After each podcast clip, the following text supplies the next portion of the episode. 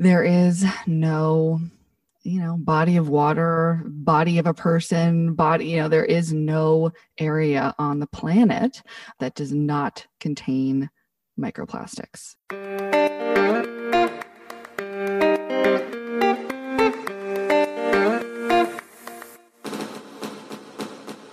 Are you ready to be the change you want to see in the world? Are you ready to make choices that have a positive impact on your daily life, your community, and the planet? You are in the right place. I'm Anne-Therese Gennari. And I'm Robin Shaw. And this is the Hey Change podcast. This episode is sponsored by Parents for the Planet.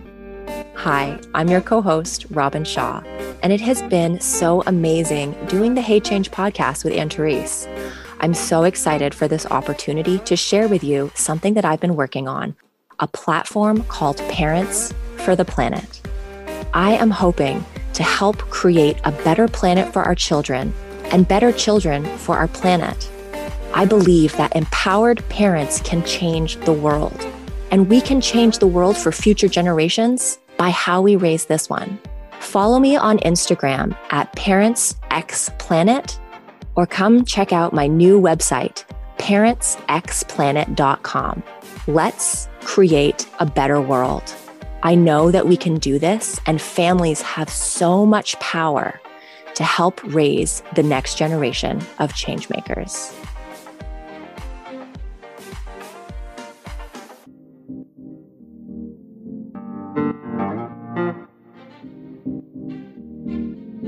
Madeleine Wallace is a microplastics expert, a Five Gyres ambassador, and a model with Role Models Management in New York City. She has been speaking out against water issues since the age of nine when she founded her first nonprofit organization, raising awareness about climate change and drought in Africa. And she was acknowledged by Bill McKibben's National Climate Rally. At the age of 16, she was part of the highly influential Our Children's Trust lawsuit, which sued the US government and the EPA. Madeleine specializes in marine microplastic pollution and legislation, conducting research in Indonesia, the Arctic, the Bermuda Triangle, and the Galapagos Islands.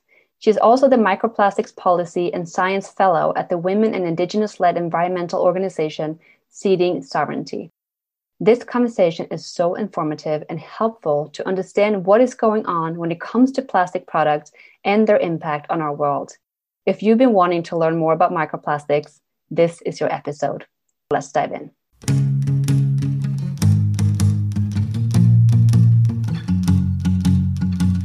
Madeleine MacGillivray, the queen of microplastics. Welcome to Hey Change. How are you? I'm well. Thank you so much for having me. I'm so excited to be here and talk with you ladies. So we're going to go ahead and dive right into the topics and we wanted to start with just have a better understanding for your interest in sustainability and microplastics and what led you down that path? Wow. So basically, I was 18 years old and I had a lifelong kind of activism journey. My mom is an environmental attorney, total badass, and she would kind of drag me around. I mean, drag like will I was willing, obviously it wasn't, you know, but but she was this, you know, nonprofit lawyer, and uh, we would go around these places actually around the world that she was helping communities who had been impacted by various environmental disasters, corporate extraction, etc., um, mostly water related. And uh, I was able to witness all of these disasters, which is, I think, a very unique way to see the world. It was by no means glamorous. It was, you know, on a shoestring budget. And I, you know, got to college and didn't know what I wanted to do. And um, when I was 18, I basically signed up to go on this trip from um, Bahamas to Bermuda doing microplastics research. And I had never heard about the issue before. And it was with this organization, the Five Gyres Institute. And that sparked my entire interest in microplastics. And I went on to get my thesis at Barnard and, and do my thesis research at Columbia. And I found the one guy uh, at Columbia, Dr. Joaquim Goes, who is doing microplastics research up there. So it just went from there. And post, you know, grad, I am still doing it. And now in grad school, I'm still interested in microplastics. At any point, did you consider taking a completely different field? Or I know that you're interested in music as well and stuff. So did you ever think that you were going to go in a different direction? Or did you always feel like this is the area that you want to study? I think that I have never attached myself to one specific area. It's more the amount of time that I have devoted out of curiosity to certain topics. So microplastics and I think we'll talk about this later when we get into the specifics, but the reason that I have sort of delved into the issue is manyfold. And in terms of other passions of mine and interests, I, it's all still possible, right? And uh, I have so many different goals and aspirations in life. I see myself as having, you know, just a lifetime, hopefully, obviously, we never know, of uh, capacity for sort of devoting to various different areas.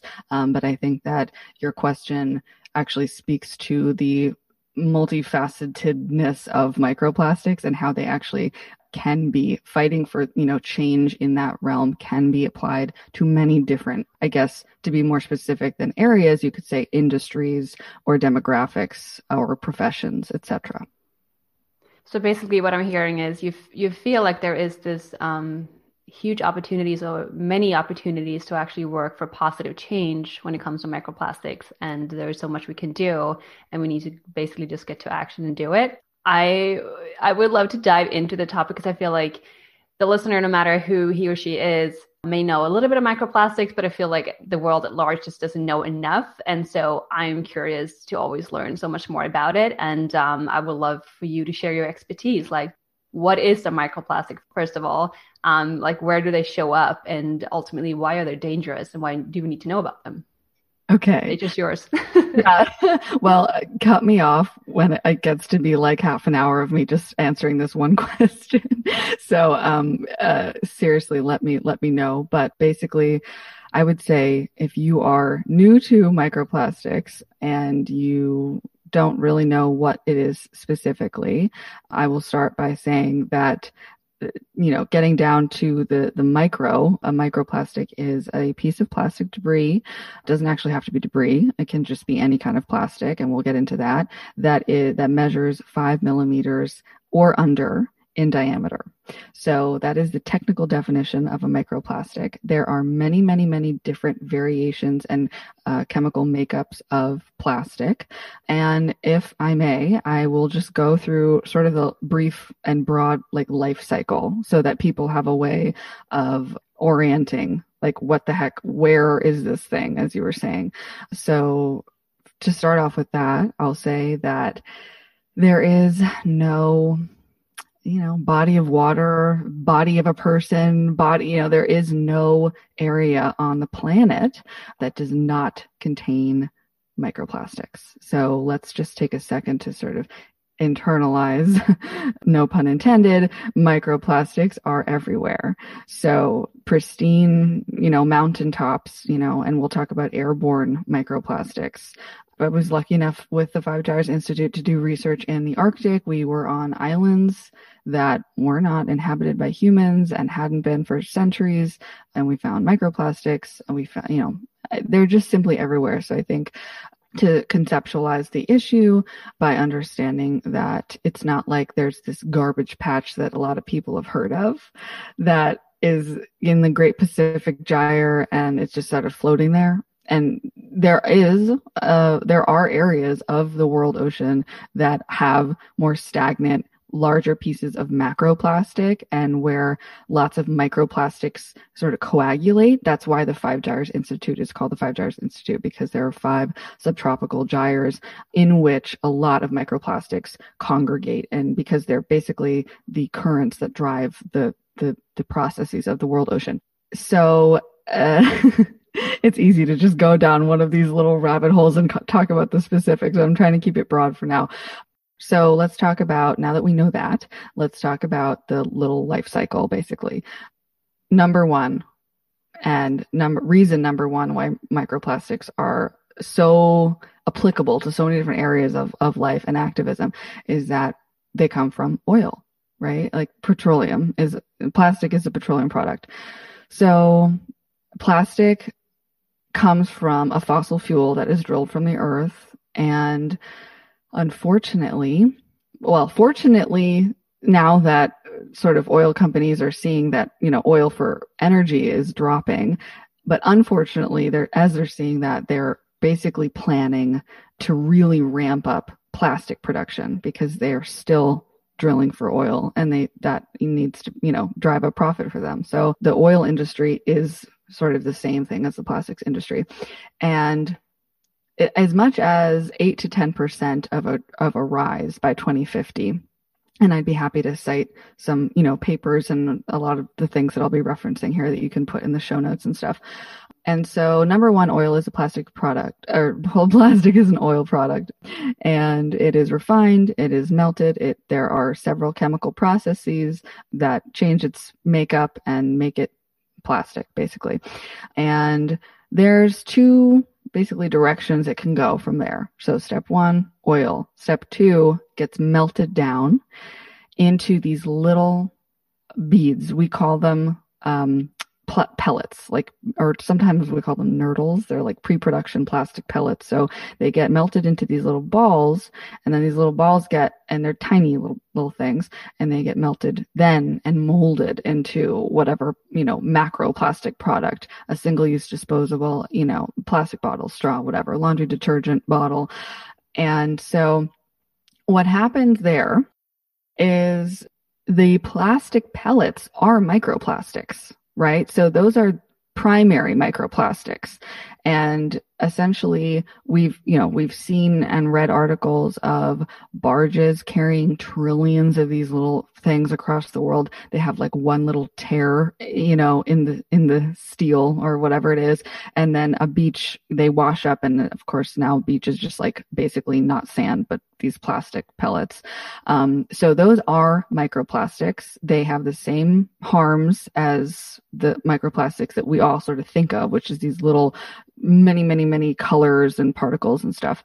And then the second, you know, t- secondary microplastics essentially are the bottle and the detergent and the straw that gets made from the p- pellets then gets used. It goes into production. It gets purchased by a per- person. The person uses it. The person, maybe well intentioned, recycles the object. Unfortunately, this is also an opportunity to say that recycling, at least in the United States, is a myth. It doesn't really happen. It doesn't happen nearly as often, as well, as fast as at least it does in some countries. Some countries are doing it right. You know, I know like, you know, if you buy a bottle of whatever, Coca-Cola in, in Germany, you know, it might come in a glass bottle that's all nicked up and it's been really actually used over and over and over. In the United States, that doesn't really happen. Um, so the person might have recycled it. The person might have just thrown it in the trash, which is the main thing that people do. And, uh, unfortunately that detergent bottle is now either sitting in a landfill or actually more often than not it made its way into some you know whatever body of water is closest to that person's waste disposal or municipal you know waste. And so now it's in some body of water okay? Maybe it was sitting in a landfill for a while. It became brittle from the sun you know just over many many many days. And now it is either you know, subject to ocean currents or river currents or et cetera, et cetera. And now it has become millions and millions of pieces of microplastic from that one bottle. And so those pieces of microplastic are now circulating uh, the world. They are in soil. They're, of course, in water. And I guess that brings us to in the life cycle, the food chain, right? So if it's in the water, and some some of the researchers that I was able to work with at Columbia actually were the first people or some of the first people to figure out that um, you know phytoplankton and zooplankton are like trying to eat these things. So it starts off at the very bottom of the food chain and then slowly makes its way up. So one piece of plastic will make its way up. It will essentially you know now it's in the belly of a piece of fish you're eating right? Or now it's in the belly of of a bird. But that's excuse me. That's my sign that I'm talking way too much and I apologize. But um, that we're almost we're almost done with this. Um, uh, that is where a lot of people stop, I think, if you know about microplastics, that's where you think, okay, microplastics are these pieces of plastic that sit in fish or that get eaten by fish. And, you know, that's a problem for the fish, right? Or that's sad that an ecosystem is basically comprised, you know, of microplastics. However, does not stop there.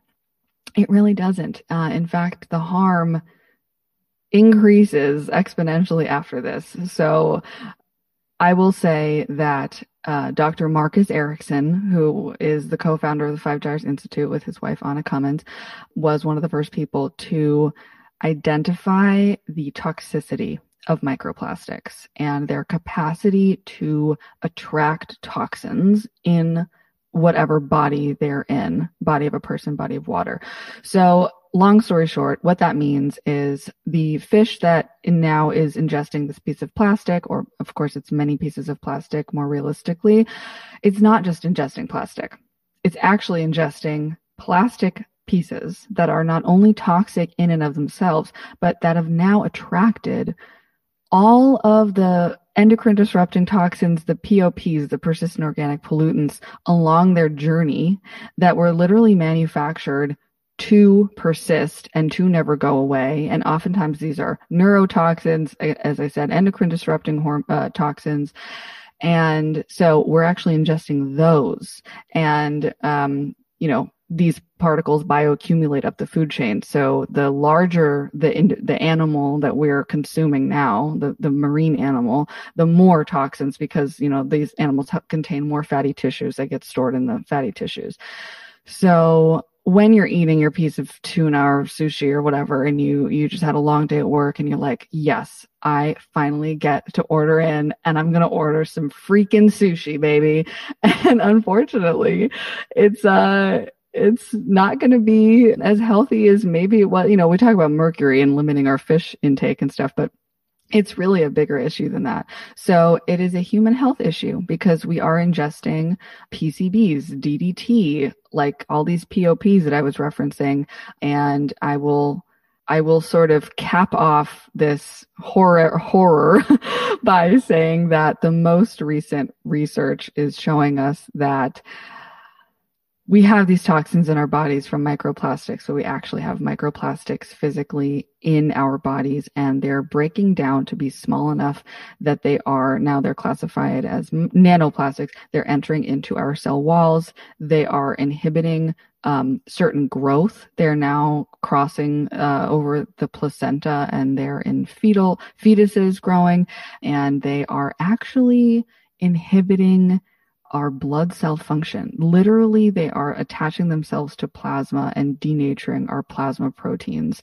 So this is actually, as I say, it's so applicable to so many different issues. We're talking about fossil fuels, oil, marine life, etc., human health, but really this is like a public health, like a looming public health crisis, in my opinion. And I've talked to many doctors about this actually, who advised me to sort of you know, and if you're listening to this, this is also something that we really need is more research into the health impacts.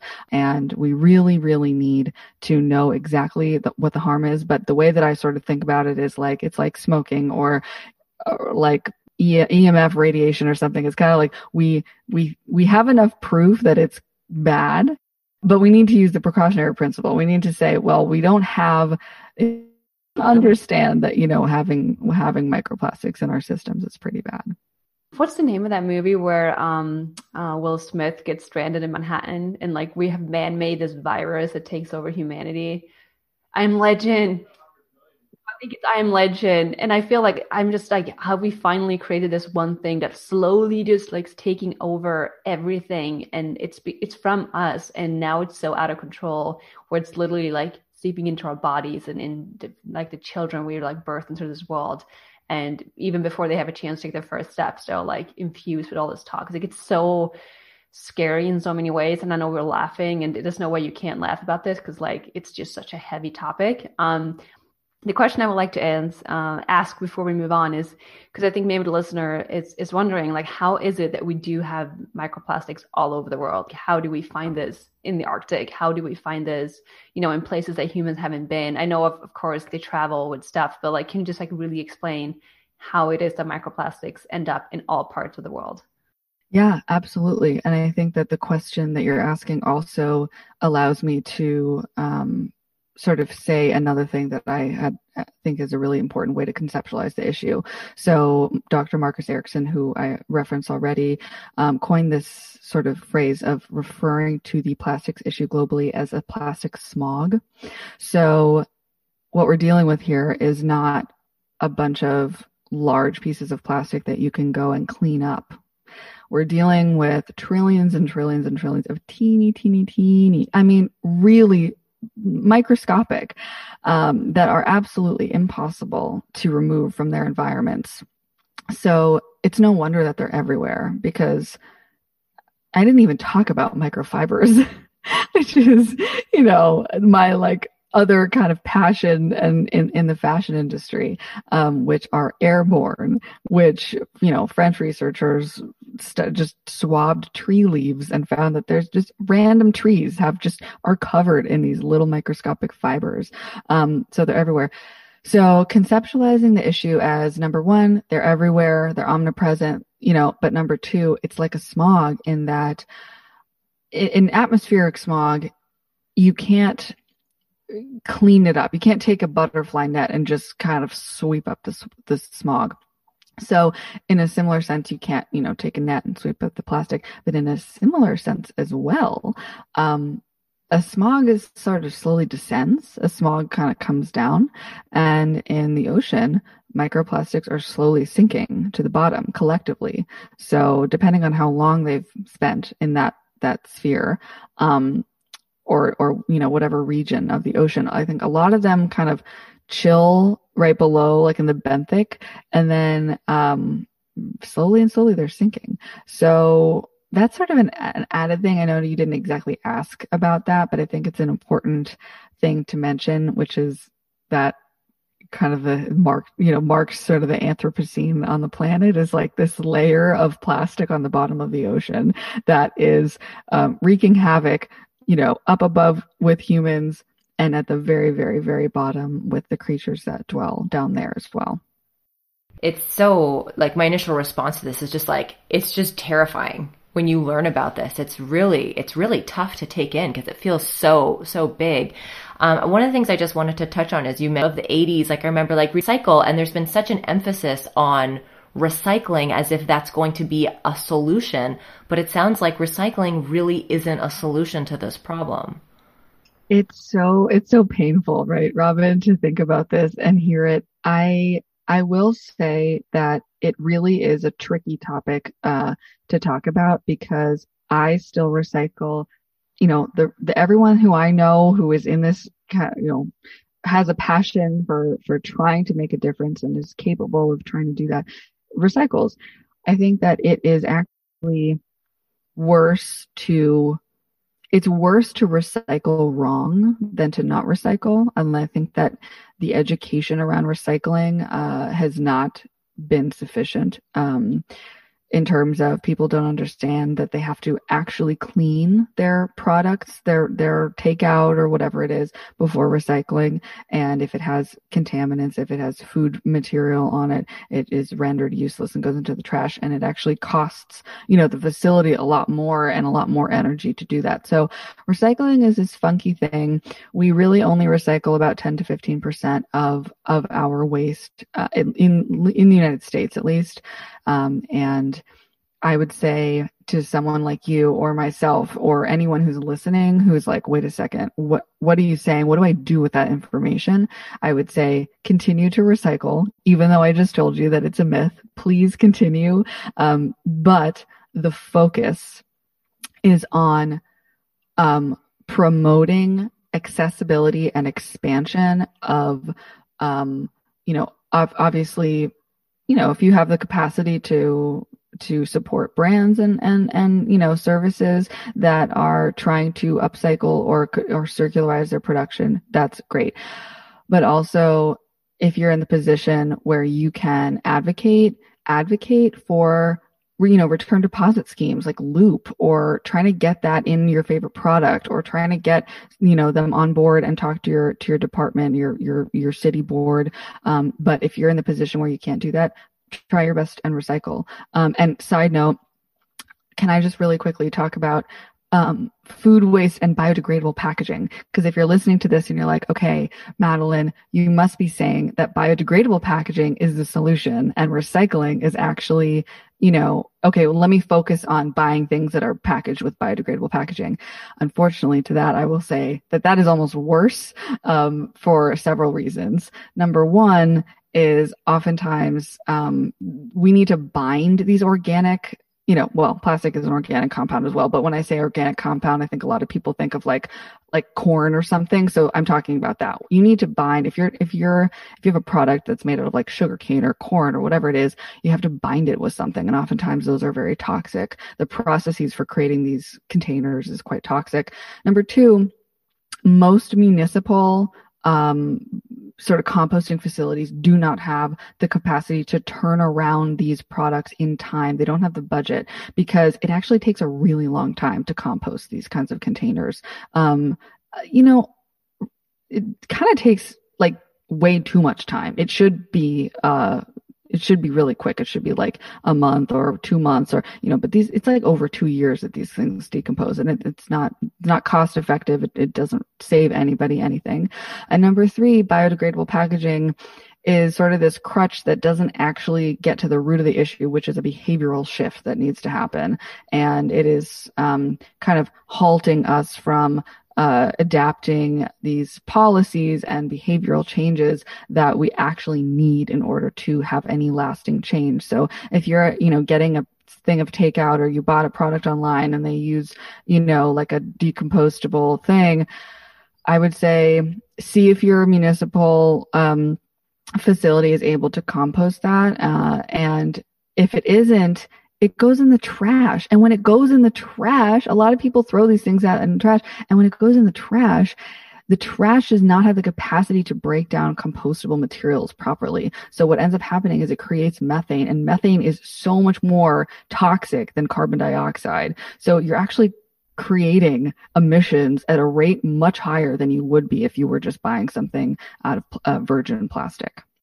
I want to thank you so much for bringing that up because I actually have this conversation a lot with my my dear husband. And um, there was this one time this summer where we went to some place, and you know, of course, it's COVID, so it was outdoors, and they had like all just kind of compostable um, eating, um, like cutlery and stuff. Yeah, and I was like, you know, me just kind of freaking out about the fact that we decided to go out to eat because I'm like, we should have just cooked at home because this is terrible. He's like, no, but this is at least they're compostable, and that was argument too that the, the girl selling the stuff was was giving, and I'm like, yeah, but I see that they're just going straight into that trash bag over there, and all the people here, and if they do care about the environment, think they're making the right choices, and they're justifying, you know, creating this disposable waste because it is compostable, and I'm like, it's something to hear just doesn't sit right with me. And um, I think you're getting at the core of the issue where there is no behavioral shift that needs to happen. I think it's just kind of like masks the problem and it allows us to continue doing what we're always doing and feeling better about doing it. And actually, it's ultimately worse, right? Because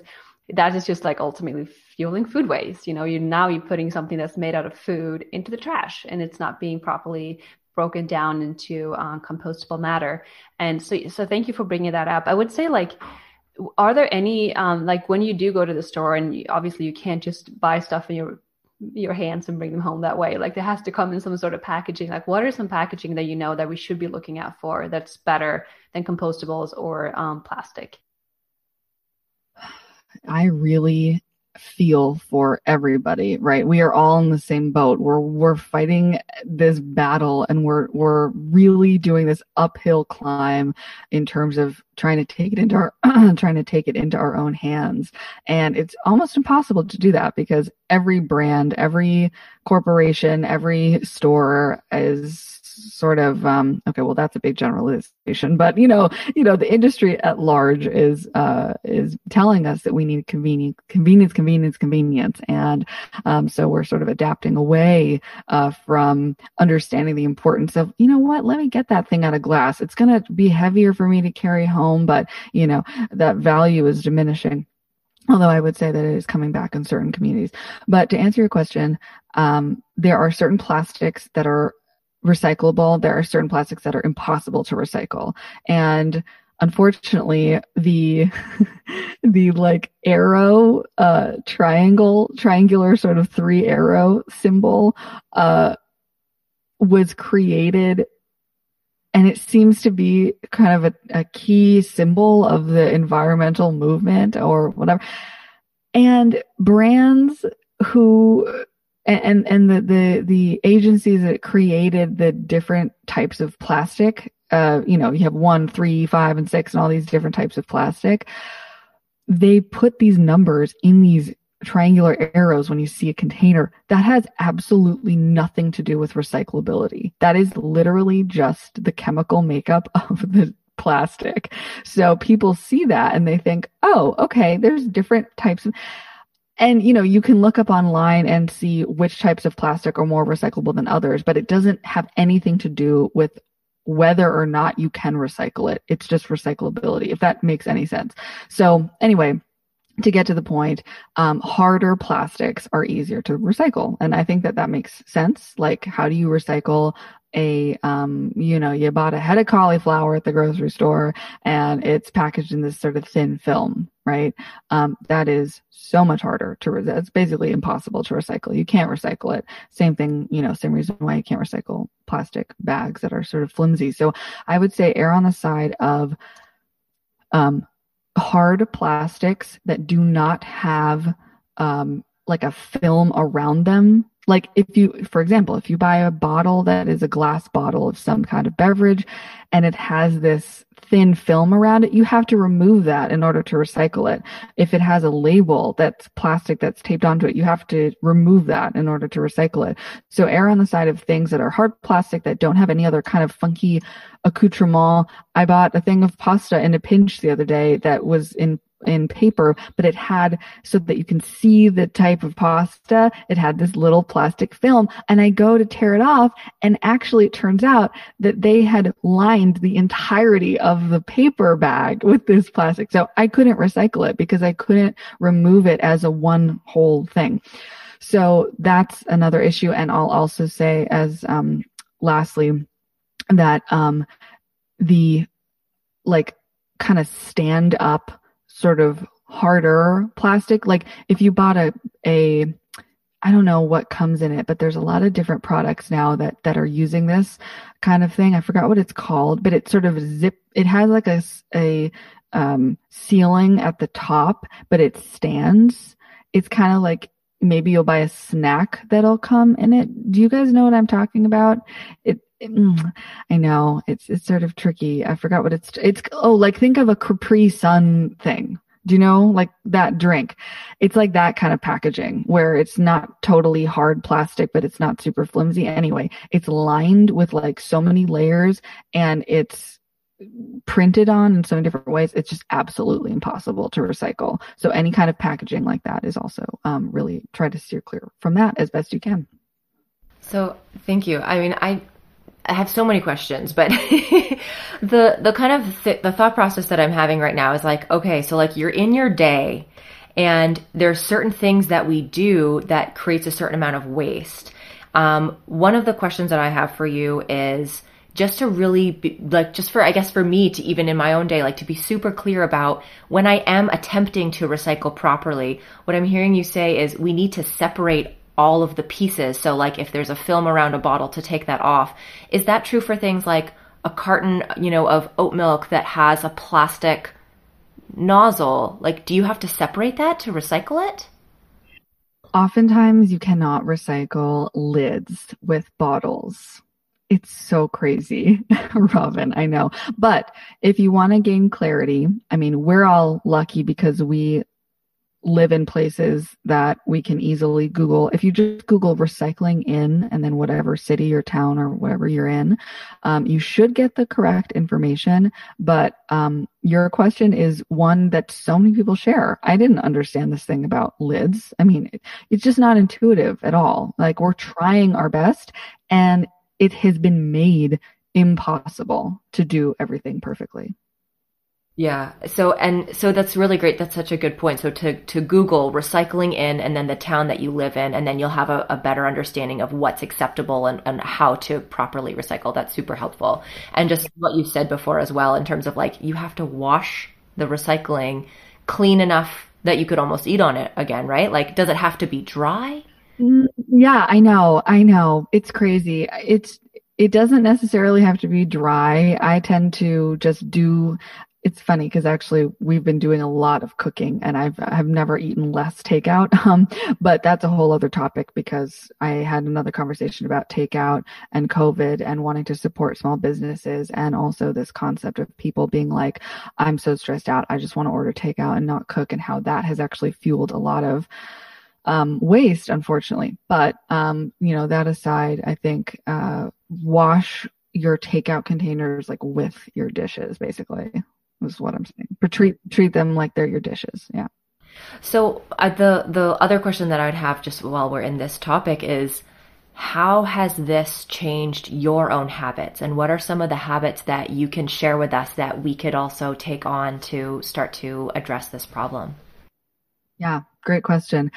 I mean, I'll say also that um, it's to the point that it's so hard to do everything perfectly. I think that we all, the three of us understand this concept, but maybe people need to hear it again. Um, this, this, this idea of, of reaching a perfect, perfect, you know, set of habits. Um, it really is about whatever you can do, whatever is accessible to you financially and emotionally and physically. Um, you know, and there's, there's so much that you can eliminate by just using your plastic containers over and over because I don't know why they're marketed as single use. These things are freaking durable. Like, I mean, you can, you, know, I mean, and then you get to the point where you're like, okay, now I have like 5 million takeout containers that I use for everything. So, whoa, okay. But, you know, you can store your bulk in there. Um, but that's a whole other, you know, conversation. But I'll say that my, my, um, habits sort of revolve around trying my best, not feeling guilty if I don't. Um, knowing that I'm offsetting that in other ways and working towards it. I do purchase bulk, um, like goods that I can just store forever, kind of like rice and um, certain beans and like, you know, lentils and nuts and that kind of thing because it's accessible to me. Um, we have been doing a lot of cooking.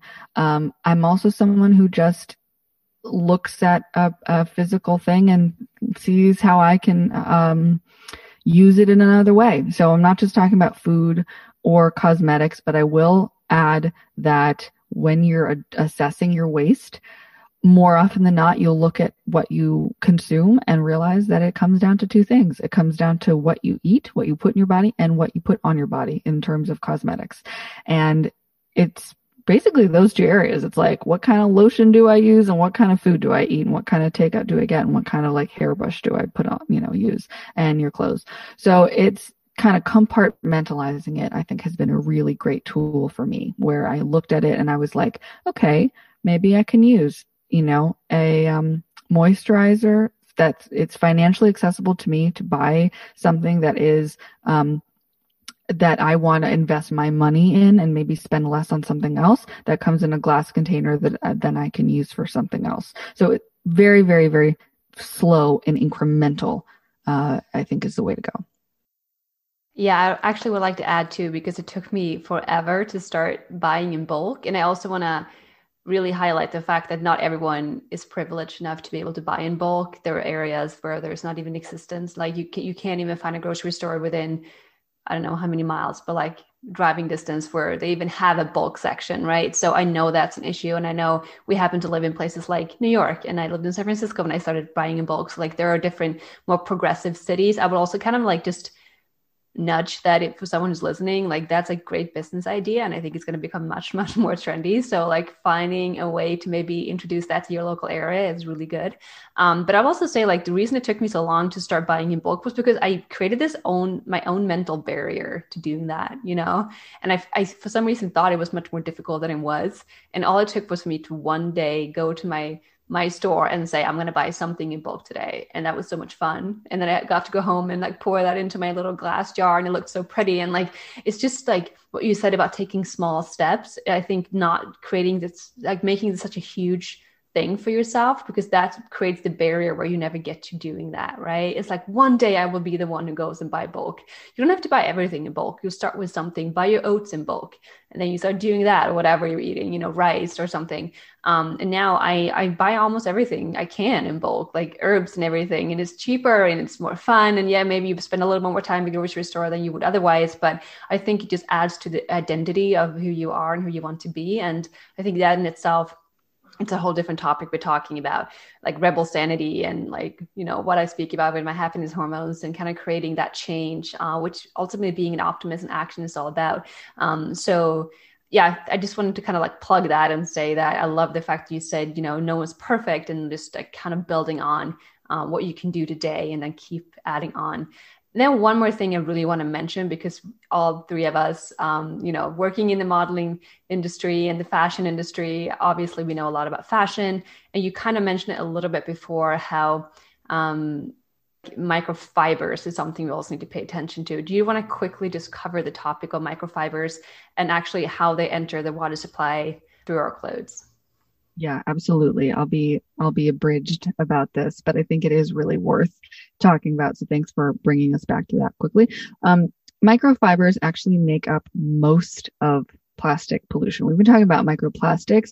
That is sort of the broad umbrella term, but under that umbrella term is microfibers, which are basically, um, you know, your clothing is made up of different different uh, types of materials. And uh, oftentimes it is a man-made fiber. And what that means is in layman's terms plastic. It's plastic. So polyester nylon you know spandex if you look at your label and it has any of these kinds of words on it basically anything that isn't cotton wool silk or you know leather or and you know hemp basically uh, is is a plastic product. So in the same ways that microplastics are shed um, through you know breaking down of water bottles and other kinds of macroplastics um, we wash our clothes through the washer and dryer. And um, most washer and dryers are not equipped with the filtration systems to um, you know efficiently capture these fibers. So they are washed directly into the sewage into the waterways. Um, and I would just also mention that um, these are the fibers that are essentially airborne. Um, so that you can you can sort of breathe them in and i don't know if there's enough research out there to uh, be able to confidently say that a piece of clothing that you're wearing is actively shedding microfibers into your body as you're breathing them in. But um, I know many people, and myself included, who would very much agree with that statement. Um, and I'm sure that there is research out there, but I don't actually know. I can't cite it right now. Um, so I think that's sort of the gist of it. Um, fibers are, yeah, they're a huge, huge part of microplastics pollution.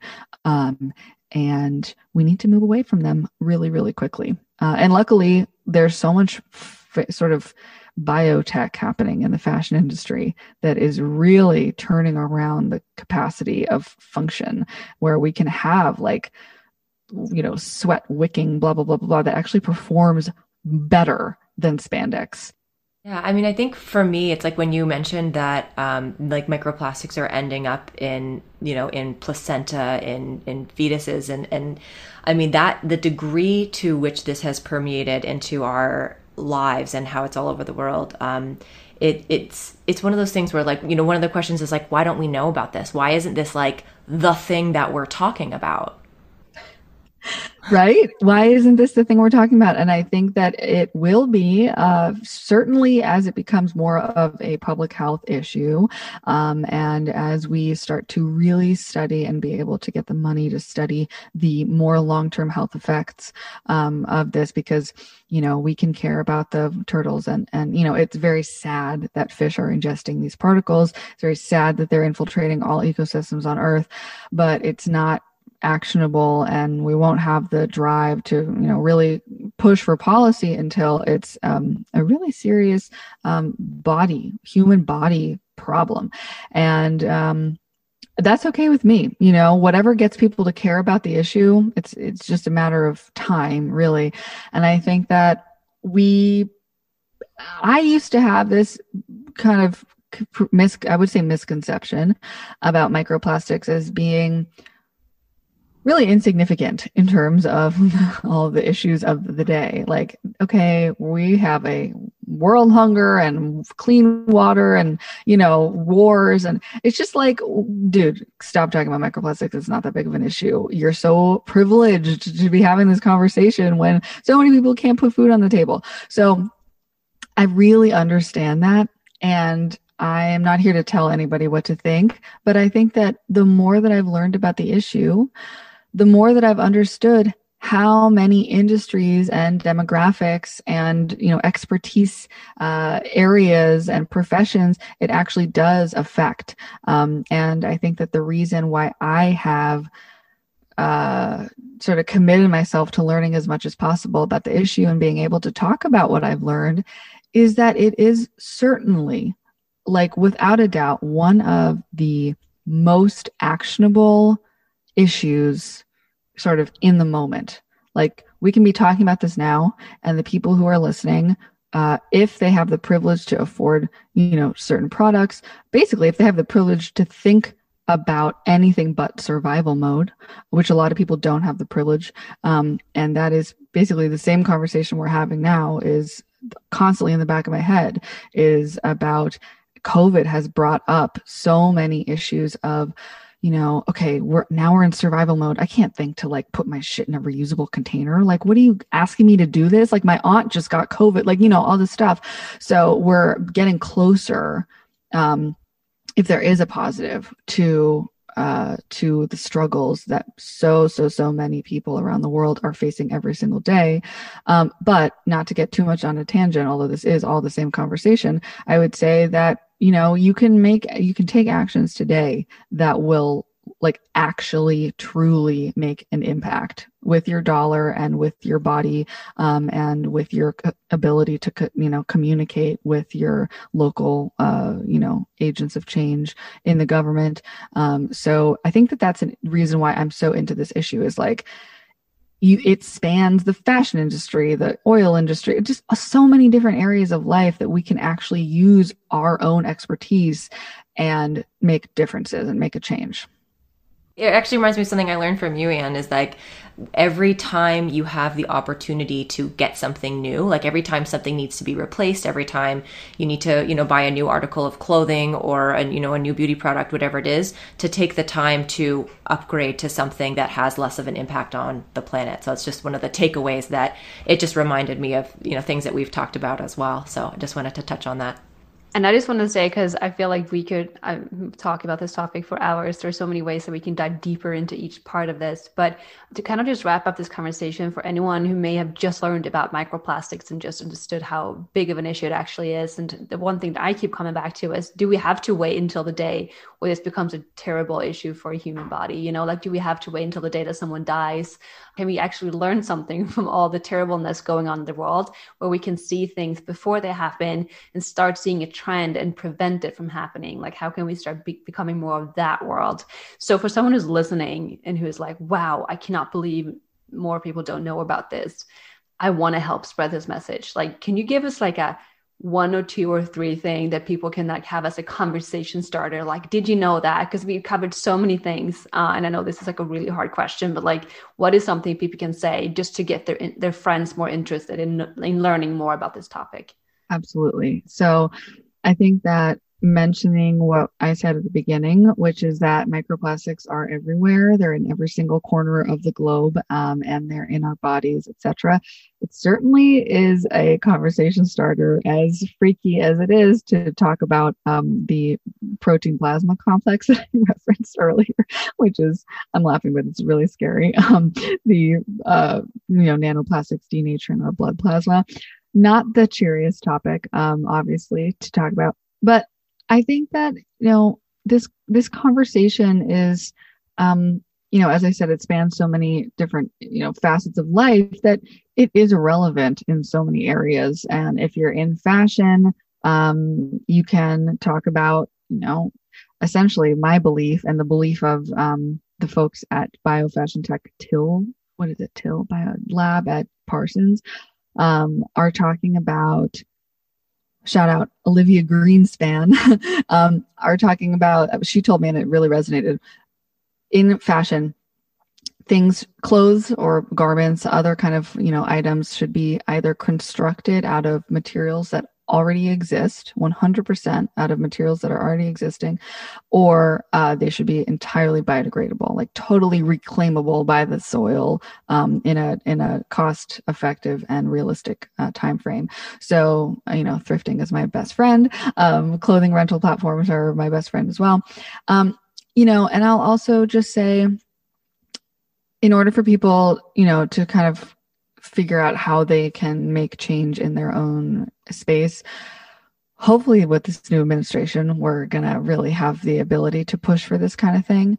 Um, but again, you can't, like, you can't stop microplastics. Like that's not the source of the issue obviously right? The source of the issue is fossil fuel corporations creating plastic. So that is where we need to focus our attention on a larger scale. And i would say um, however you know how uh, pushing for legislation that bans or taxes et cetera, et cetera, and simultaneously making it accessible for these communities who are literally just trying to survive marginalized communities communities of color bipoc they all need help uh, to like basically we're white people in in positions of privilege like i i feel comfortable because i'm not in survival mode on a daily basis i have the privilege to think about what i use on a day to day i can afford products that are packaged in you know materials that are more expensive to produce.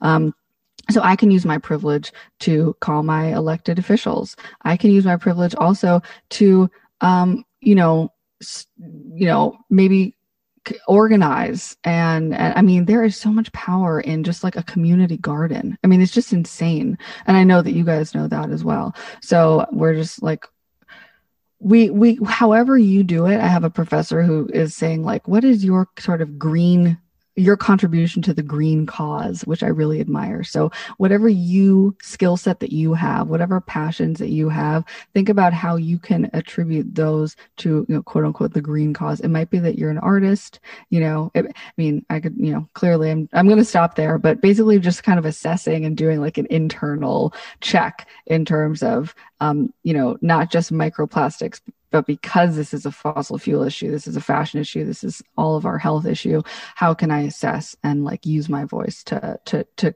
target the source of the problem Oh, it's so helpful and it's like it's so much to take in, but it's so powerful. And I just wanted to say too, just that they're like having lived in Brooklyn for a long time. I mean, there's so many community gardens who are started, you know, from um, you know people of color, and so it's like the Black community, BIPOC. There's so many people who are also in this work, so we can absolutely be supporting things that have been already started and lending our support to those things, and also starting something on your own. So you know, using your voice, recognizing if you're in a position of privilege, and also that there's so many incredible organizations that you can support as well for people who've been doing this for so so many generations. I know you're, you know, involved in that as well. Yes, absolutely. Uh, for those who don't know, I work with an amazing organization called Seeding Sovereignty. It's an indigenous led organization basically just a bunch of badass people that i'm inspired by every single day. And um and we talk about food sovereignty all the time. And and we can shout out those amazing people that we know you know personally and professionally. The bipoc in the new york area on the podcast for sure so that folks know like where to go and and what to look for you know given this information that we're talking about. So absolutely. We are going to finish up with our rapid fire questions. If you're super excited about these, so I hope you're ready. Um, before we do that, we would love to just make sure that the f- listeners can find you and follow you if they want to reach out and ask more like specific questions about microplastics, or just you know uh, get to know you better and see what you're doing with the work about plastic, but also everything with Seeding Sovereignty and what you're doing with your mom. So where can we find you? Thank you. Uh, just Madeleine Wallace on my Instagram and that I mean I'll spell it M A D E L E I N E W A L L A C E, and I have on my Instagram account like my um, I'm using this amazing new service called Dreamland. It's kind of like Linktree, but more interactive and sort of multifaceted. So you'll be able to find like my website and, you know, like more information about me and other features that I've done, other articles I've written, et cetera, et cetera. So that's that's me. I don't have a, any other social media. We'll make sure to link that too, so people can easily find you, and also all the resources that you mentioned earlier about microplastics, so people can really start to nerd out if they wish to. Yeah. All right, are you ready? I'm ready. I'll try to be as absolutely rapid as possible. Because they need a rapid fire one, so okay. No, now, okay. Number one, what's one thing you do that helps you stay motivated and optimistic? Oh my, mm, exercise. To be quite honest, exercise. Like even just kind of jumping up and down. I don't even care. Just exercise, moving your body. What's something you've learned that has changed your world? Hmm. I would say rapid fire is not so rapid. these these are like the deepest questions I've been asked, you guys. What's something that has changed my world? I'm gonna be. I'm just gonna say well, top of my head, peanut butter. Freaking love peanut butter. I love the honesty in that answer. Um, okay, another maybe a hard one. Favorite quote. Okay, communication wise, I love the phrase, there's nothing you can't tell me. There's nothing I don't want to hear. I think we need to open up communication. Um, this is something my mom told me growing up, and it's something that I really live by. It created a sense of worth in me and, um, you know, really stressed the, um, the importance of sort of being like a vulnerable human being and that someone is always going to care and want to hear you. I love that. Can you say that quote one more time? Yeah, there's nothing you can't tell me. There's nothing I don't want to hear. It's just like this thing that I grew up hearing from my mom. This woman made it up and just started saying it to me. Isn't that awesome? Wow. Yeah. Because yeah, I don't really keep like a Rolodex of that's not the right word. I'm too young for that word. I don't keep a, a, like a like a you know library of quotes in my head, so I don't really have any quotes to say. So that's just it's not really a quote, but it's uh, now it is. I love it. I think that's really beautiful. I actually really like that a lot. Um, okay. Number four, what is a book that you read that really stuck with you? Uh, there's a book called Other Minds. I'm sure some people have heard of this. It's by Peter Godfrey Smith, Paul Godfrey Smith. It's about octopuses. My favorite. Oh, I um, need to add that one to my list. Other minds. Yeah, and it's not just octopuses. Like you don't have to be into octopuses. It's very existential, sort of from a more philosophical standpoint. So it applies to a lot of different other areas too. Well, you know what? I was I saw that show on Netflix about that octopus, and that changed my whole mind about octopuses. Octopuses. Octopus. Octopi. Well, yeah, different, same species, multiple is octopi. But if you're talking about like every octopus, like on the earth, it's actually octopuses. Oh, really? Well, the Swede was right, Robin. I know. a mantra or a phrase that you repeat to yourself? Oh, easy. I'm all flowers and no one can take that away. Isn't that awesome? I know. Isn't that awesome? Because uh, people, dude, so many people have tried to just shit on, excuse me, I don't know if I can say that word. So many people have just tried to okay. Like my natural just bubbliness and i've learned that you know it's just an innate part of me and like that's just who i am and, uh, and we love you for it. thank you. And so it's sad that some people don't feel comfortable in themselves and they they want to sort of project that and i've learned that that's just going to be an ever renewing resource for me and that's who i am and that was given by a dear friend who really yeah knows me well and is like very intuitive so i love that um, okay, number six. If you could instill one change in the world right now that would go into effect immediately and stay the same forever, what would that be? Okay. I believe that like countries and this concept of having borders is so weird. and I you know, Noam Chomsky has talked about internationalism. It's this sort of word that can be used for this kind of concept. Um, it was also the question that I got asked in that basically uh, got me into Barnard was like, if you were to design a course, what would it be? And I would say I would talk, I would design a course on internationalism. I think so weird this concept like of of of countries and and why am I different from you because you're from France? Like I, I just think it would solve so many issues. Um, I think that having groups and governing bodies, it's okay. That's okay. Um, but I'm really, if I were to instill one change, it would be to just go back to a more like community on earth we're on we're all on the community of earth and i just think i'm not saying that i would like abolish countries immediately but um i think that yeah that it leads to a whole lot a lot of issues that would we would really be able to figure out pretty quickly if we didn't have that so Agreed. Great answer. Um, what is something you're letting go of? I'm letting go of, I am letting go of the temptation. How do I phrase this?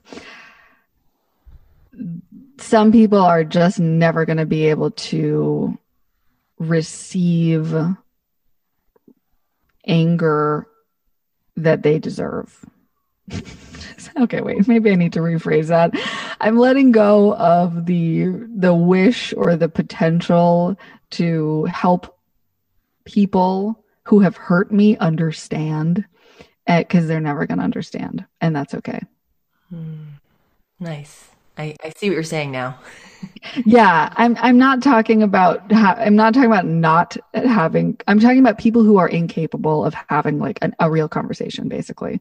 Um, because as you ladies know and can relate, we we are em- empaths who really want to to communicate as openly as possible with people and we are always seeing people's potential and I'm letting go of sometimes seeing people's potential as having nothing to do with me, basically having no potential in relation to me. And that's okay.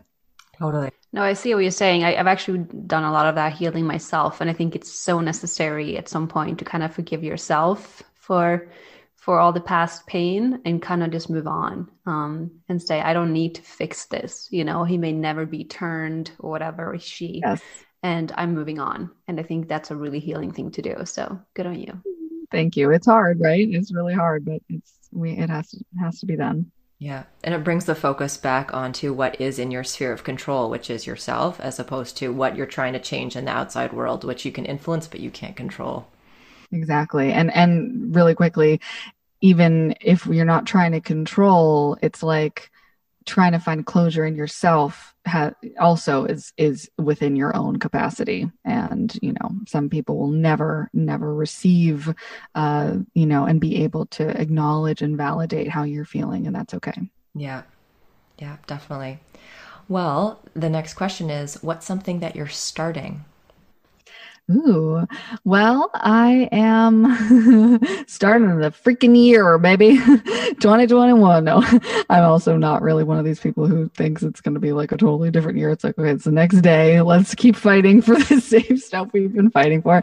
Um, but I am starting, uh, you know, in fact, I am starting something specific. I just can't really talk about it right now, but it's really Ooh. exciting, uh, and it it is sort of a passion project. Um, and I'm very excited to keep talking about the specifics as it as it as it happens. Um, cliffhanger. Yeah, major cliffhanger. So I'm starting something.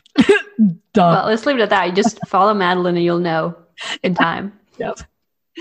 Um, what is the message you want people to hear? Um, Besides everything you just said in this episode. a message that I want people to hear. Wow. Um, I love this. Um, that I love you. Thank you. That's so nice. I think even when you hear it from people don't you don't know, it's still so uplifting. Yeah. Thank you. It's also a reminder that we're all just one, right? Like what you talked about, like not having borders ultimately we're all just beings of different kinds of energetic you know matter that's on this planet together and you know it's it's when you start creating space for love for everyone no matter if you know that person or not that's when you really start to heal yourself and ultimately the world so it's beautiful Well, this is our last rapid fire question, which is what does being an optimist in action mean to you? Oh, yes, I love this. I would say that I relate so strongly to what you guys are trying to do because I operate from this place of what I like to call sort of similarly as you have coined uh, like optimist, you know, in action or or climate optimist. I like to sort of circulate this concept in my head of um, of humble ambition. It's this concept where I'm realistic and I'm educated and I'm informed and I'm capable, but I'm just going to try as hard as I can. And I'm not attached to the outcome, but I'm just going to try. And so that's what that means to me. Um, it means sort of just having a curiosity about life and about the world always. And I think that that's the sort of sparkly, like, like sort of just sparkle that happens in life and that makes things go. um, and and so I'm someone who, like you and like probably a lot of people listening, is very aware of the reality of the world. And my mind is not in the clouds. I'm not this person who has this lofty vision. Um, about you know a prosperous utopian future i really really understand um, the pain uh, that the world is going to continue to face. But I think that it is um, basically innate to human beings evolutionarily to be optimistic. I mean, if we weren't optimistic about the future, we would literally just die. Um, so it's it's a part of who we are. So that's my answer. I love that. I also feel like we can kind of like rename rapid fire question to like this cozy little bonfire session. rapid bonfire.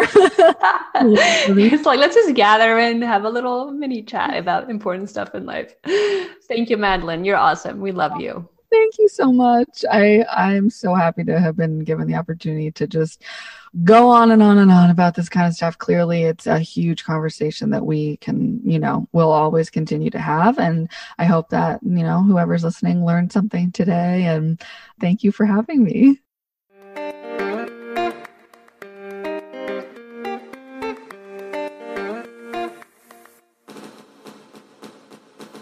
Thank you for joining us for another episode of the Hey Change podcast. If you'd like to support the show, please share this episode with friends, family, or someone in your network.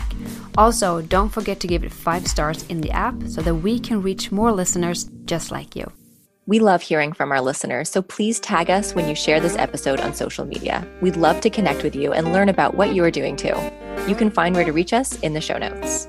Before you go, we'd like to invite you to pause and to leave you with this one final question What does being an optimist in action mean to you?